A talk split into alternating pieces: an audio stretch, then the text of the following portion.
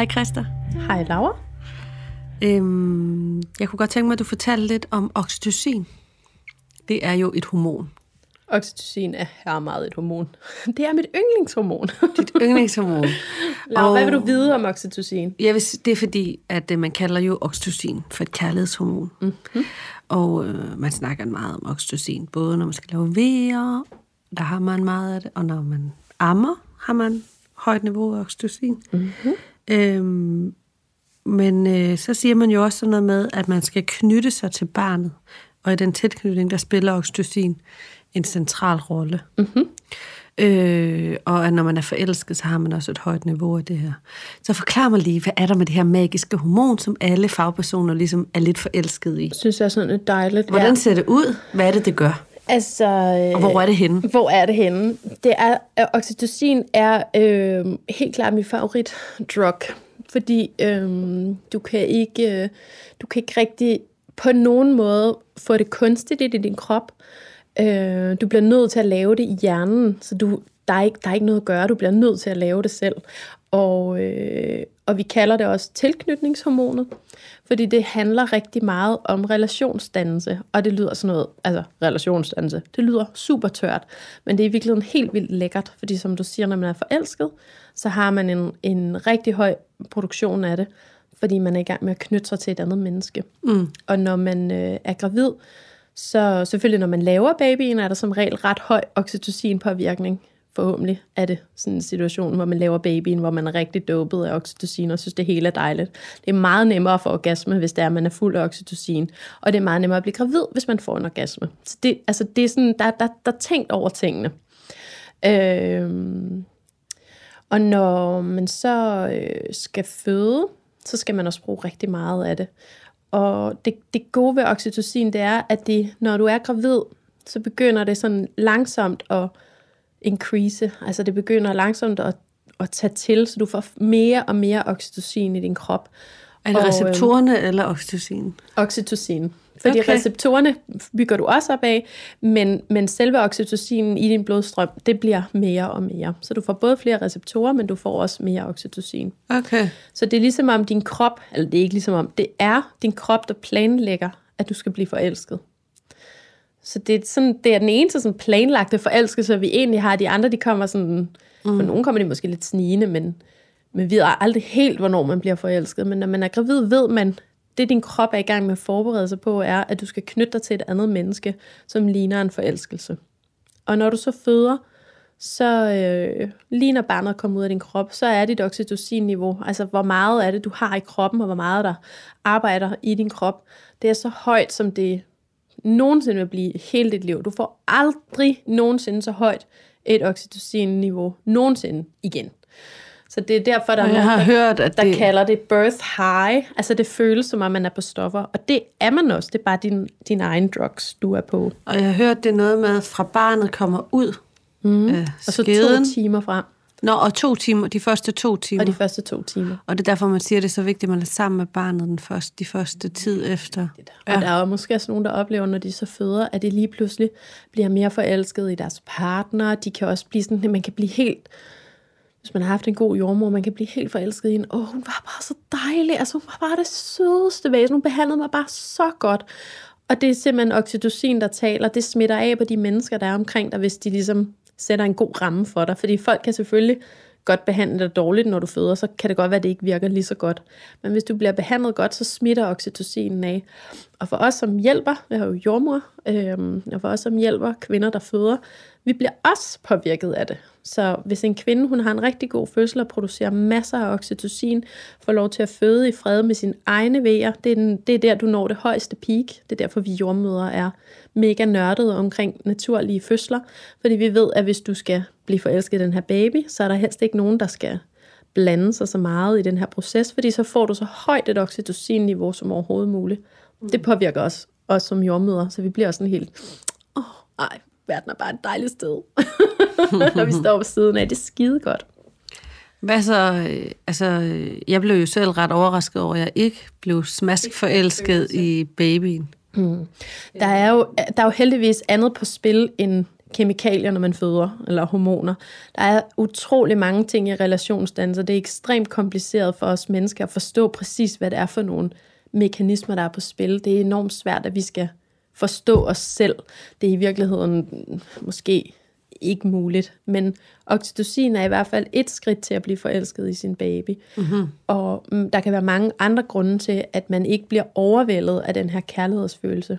Øhm, og man ikke knus elsker sit barn fra det sekund, det kommer ud. Mm. Men du kan være sikker på, at din krop, hvis den får lov til at føde i fred, stadigvæk laver det her høje niveau af oxytocin, mm. som gør, at sådan rent praktisk for din krop, at du føder moderkagen, og moderkagen kommer ud af din krop, og din livmor trækker sig sammen bagefter, så du ikke bløder. Mm. Så sådan det rent praktiske for din overlevelse er vildt smart. Oxytocin er så højt, fordi det hjælper nemlig din livmor med at trække sig sammen, sådan, så du ikke bløder bagefter. Øhm, og at din krop stille og roligt går i gang med at indstille sig på, at den skal lave mælk til sin baby, så babyen kan overleve. Så der er en masse fysiske processer, som er afhængige af oxytocin, og så de kognitive processer, altså sådan du oplever det, det du oplever, det kan være meget forskelligt. Mm. Der er også nogen, der kan opleve, at jamen, altså, de, de simpelthen ikke føler sig knyttet til barnet overhovedet, og de synes, at det her barn er sådan et underligt fremmed væsen, som de, som de måske ikke rigtig kan relatere til, men, men næsten alle møder har den der følelse af, jeg skal nok tage mig af dig. Altså det er ikke sådan, jeg efterlader det.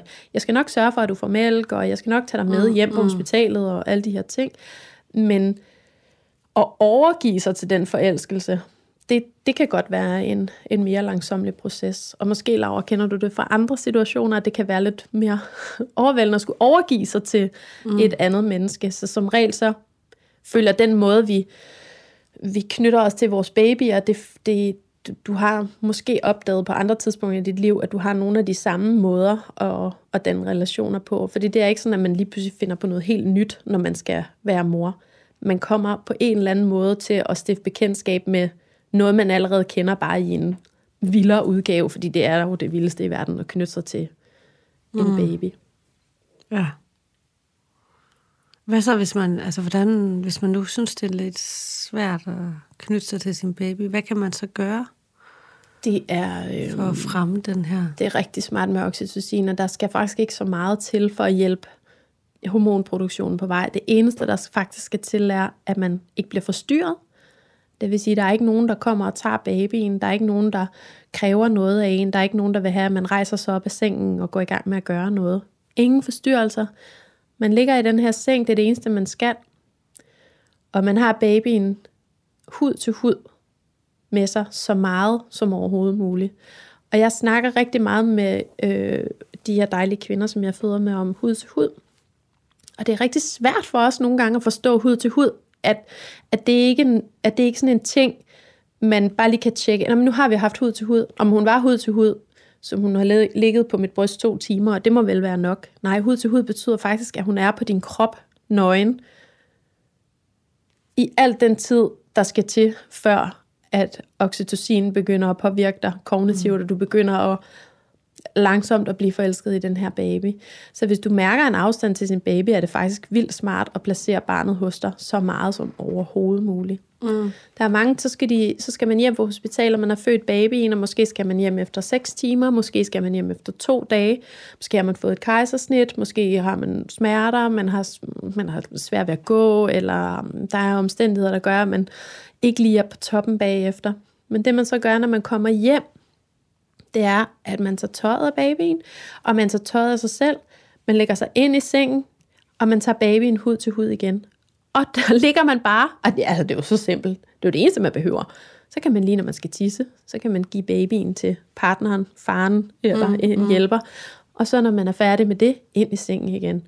Og det er faktisk alt, hvad der skal til. Og det lyder vildt nemt, og det for alle, der har prøvet det, ved vi, at det som regel det ikke altid er så nemt.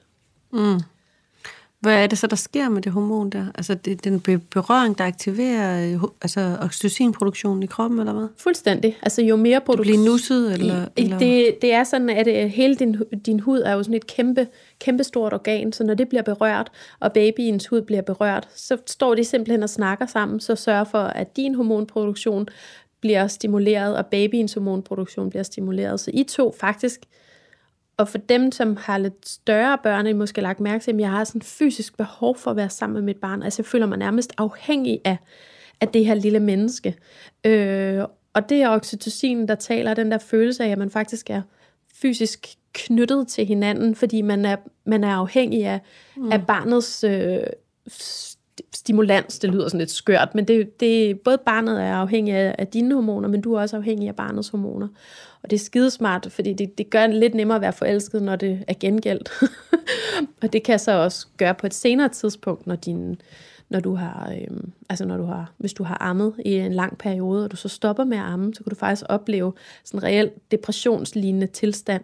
Og det er fordi det oxytocin-niveau, som er, hver gang du ammer, så får du sådan en kæmpe øh, boost ud i din blodstrøm, hvor du kan føle, at du sådan, du bliver sådan lidt verdensværende, du bliver lidt træt, du, øh, altså det, man bliver helt slap og døsig, og man bliver lidt ligeglad, og den her non-stop påvirkning, når man bliver ammet, det er jo hver tredje time døgnet rundt. For de fleste, i hvert fald det første stykke tid, nogle er det hver time, hver, øh, hele døgnet rundt. Og den her påvirkning, hvor du hele tiden får et kæmpe boost af oxytocin ud i dit blod, at når den så stopper for nogle bræt, fordi nu skal de tilbage på arbejde, og der kan være andre omstændigheder, der gør, at man skal stoppe bræt med at amme, mm. eller for dem, der har ammet rigtig lang tid, ud over et år, at de gradvist stopper ud, eller hvad hedder det, faser ud af amningen, der kan de faktisk opleve, at fordi de ikke får det, det kick længere, så dropper deres humør ned tilbage til der, hvor det var før, og man bliver helt depressiv, ej, fordi man, man mangler det her drug. man mangler faktisk at blive stimuleret. Ja. Mm. Og hvor vildt. Ja, det er meget, øh, det er meget særligt. Jeg tror specielt, det er langtidsammerne, der, der oplever, at ja. man sådan kan gå helt ned med flaget i en periode. Når man så øh, får den der osteklokke, mm. altså ligesom, er det oxytocin? Du kalder det osteklokken, ja. Altså når barnet bliver lagt til, ikke? Jo. Og så, og så, øh, og så bliver man lige pludselig, altså fra at ville alt muligt, så bliver man helt ligeglad med hele verden. Ja. Så bare sådan, åh, jeg bare kan lige sidde og stene lidt med mit barn på brystet. Det er blandt andet oxytocin der ja. gør, at du, du får sådan en kæmpe skyld i din blodstrøm, som gør, at du bare er godt tilpas der, hvor du sidder. Der er nogen, der beskriver nogle få, at de får sådan en underlig øh, hjemvægsfølelse, når de ammer. Øh, og der er nogen, der nærmest kan blive sådan øh, meget ked af det, eller sådan en underlig form for melankoli, når de ammer. Mm. Øh, men det er også oxytocin, der påvirker dem. Det har bare sådan en anden, en lidt anden klang for dem. Mm. Øh, men det er normalt. Der er bare ikke så mange, der kender til det, og der er ikke så mange, der har det. Og det kan være øh, meget angstprovokerende, at man lige pludselig sidder hjemme ved, eller savner sin mor, når man ammer, og man tænker, hvad sådan, sådan sker der det hver gang, jeg ammer. Men det er simpelthen oxytocinen, som påvirker dig på en bestemt måde, som gør, at du kommer til at, at føle de følelser. Hmm. Ja.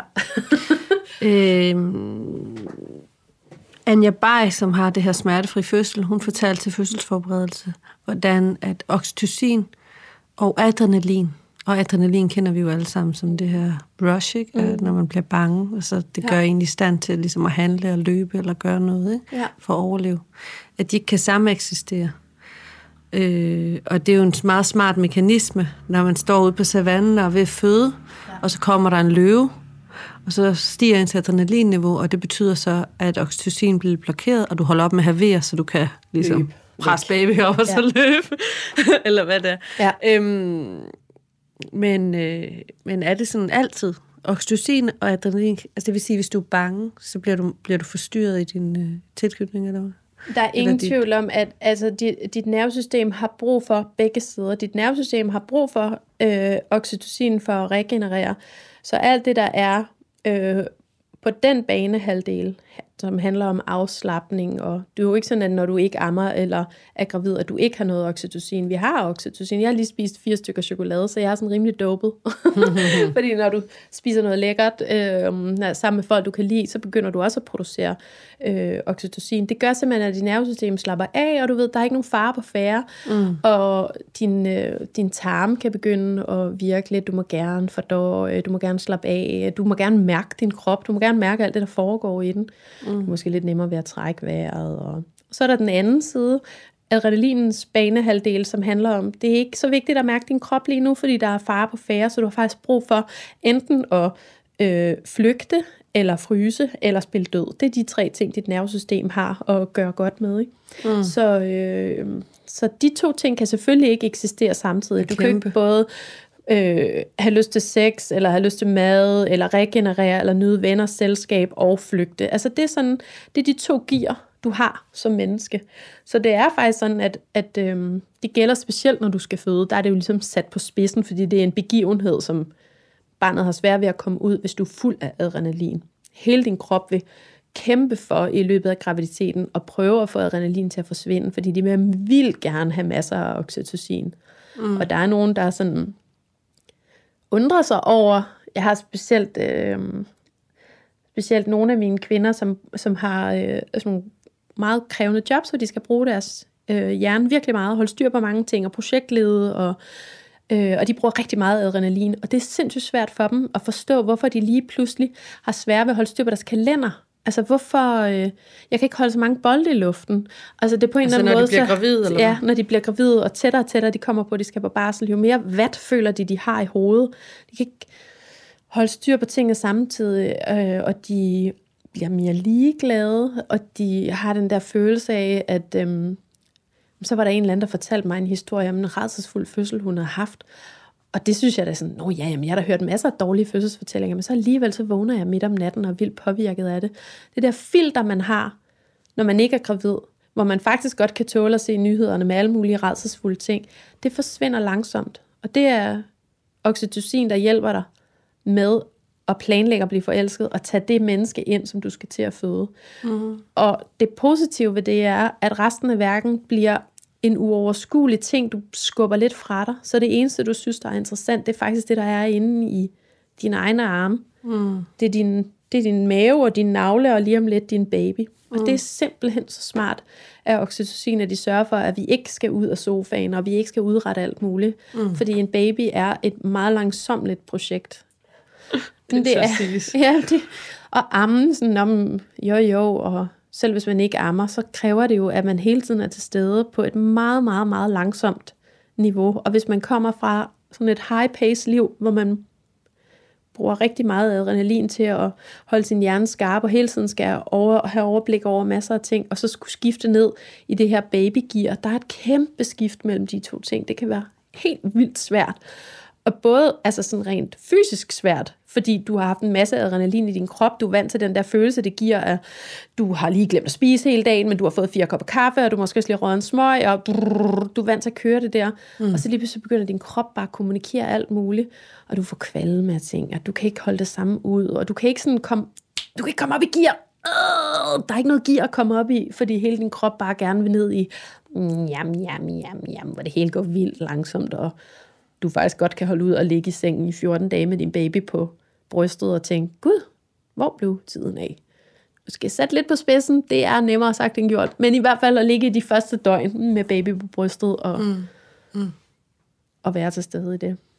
Øhm, hvis man så ikke har følt den her forelskelse, og man går og venter på den øh, med sin baby, mm. kan man så øh, kan man ligesom tage tøjet af igen og prøve, og, altså kan man, kan man starte forfra? Ja, fordi man kan godt tænke sådan, når man, jeg, jeg blev afbrudt i de der to timer, øh, som jeg har hørt skulle være så vigtige efter fødslen, hvor mit øh, oxytocin-niveau er super højt, og det er der, babyen skal komme hud til hud, og det hele skal kulminere, og det er sådan lidt Disney-agtigt, og nogle, noget fyrværkeri, og alle er glade, og man ser det der glansbillede for sig. Mm. Og nu er der gået øh, fire måneder, og jeg fik et rigtig lorte kejsersnit, og jeg er vildt ked af det stadigvæk, og måske er jeg stadigvæk ondt, og jeg har ikke rigtig fået amning op at køre, og Nå, det var bare ærgerligt. Øh, så må jeg jo bare sende mit barn til psykolog, når hun bliver voksen. Men det er faktisk ikke for sent, fordi det er sådan, at oxytocin vil, den, det vil simpelthen så gerne have lov til at virke, fordi at vi vil helt vildt gerne knytte os til vores babyer, og babyerne vil helt vildt gerne knytte os til os. Så hvis man nu tænker, at der er gået fire timer, eller 14 dage, eller fire måneder, eller et år, indtil babyen siger, nu ved den ikke mere, så kan mm. man faktisk lave det, der hedder en rooming in, som er, at man simpelthen starter forfra. Så man tager sin baby, og så tager man tøjet af babyen, så tager man tøjet af sig selv, så skruer man godt op for varmen inde i sit soveværelse, så hopper man op i sengen, og så ligger man der, og man bruger en hel dag måske. Måske bruger man to, fordi man finder ud af, at det var så skide hyggeligt, og babyen havde lyst til det, og man kan bare mærke, at barnet falder til ro, og man kan måske mærke, at ens egen hormonproduktion begynder at forandre sig. Og det kan godt være, at det ikke lykkes første gang, man prøver det. Og så prøver man bare igen, fordi det er det fede ved hud til hud, at man kan ikke få for meget af det. Og babyerne skal nok sige til, når de har fået nok. Øhm, specielt hvis det er en 14 dage gammel baby, så plejer de at være rigtig glade for hud til hud. Mm. Hvis det er en baby på 14 måneder, de kan godt være sådan lidt mere, ej, nu, nu har vi skulle ligget her længe nok, nu vil jeg lige sutte på noget mere legetøj, jeg har vundet. Eller... Men man kan, man kan altid starte forfra, og man kan altid øh, komme ind i den følelse, som man, som man føler, man mangler. Altså den der følelse, at der er noget, jeg er gået glip af. Der er noget, jeg skulle have haft. Der er nogen, der har taget noget fra mig. Man kan godt have sådan en følelse efter fødslen, jamen, hvorfor var der ikke nogen, der passede på mig der? Hvorfor var der ikke nogen, der sørgede for, at jeg fik hud til hud? Og, og blive sådan lidt øh, fornærmet på sådan, på sådan en dårlig måde, hvor man tænker, øv, nu er jeg gået glip af det. Så prøver man bare der. Hvis man kan mærke, at man er havnet i sådan en blindgyde, så prøv du der. Og det er, det er så nemt altså. Det er fedt, hvis, øh, hvis man har nogen til at hjælpe sig, som kan komme og servicere en lidt og gøre det sådan lidt spagagtigt. Ja. Måske tænde sterinlys og give en noget suppe. Og, og det er jo ikke sådan, at man skal ligge der i døgndrift, hvis man synes, det er helt redselsfuldt, og man skal tisse, eller man gerne vil op og spise noget mad.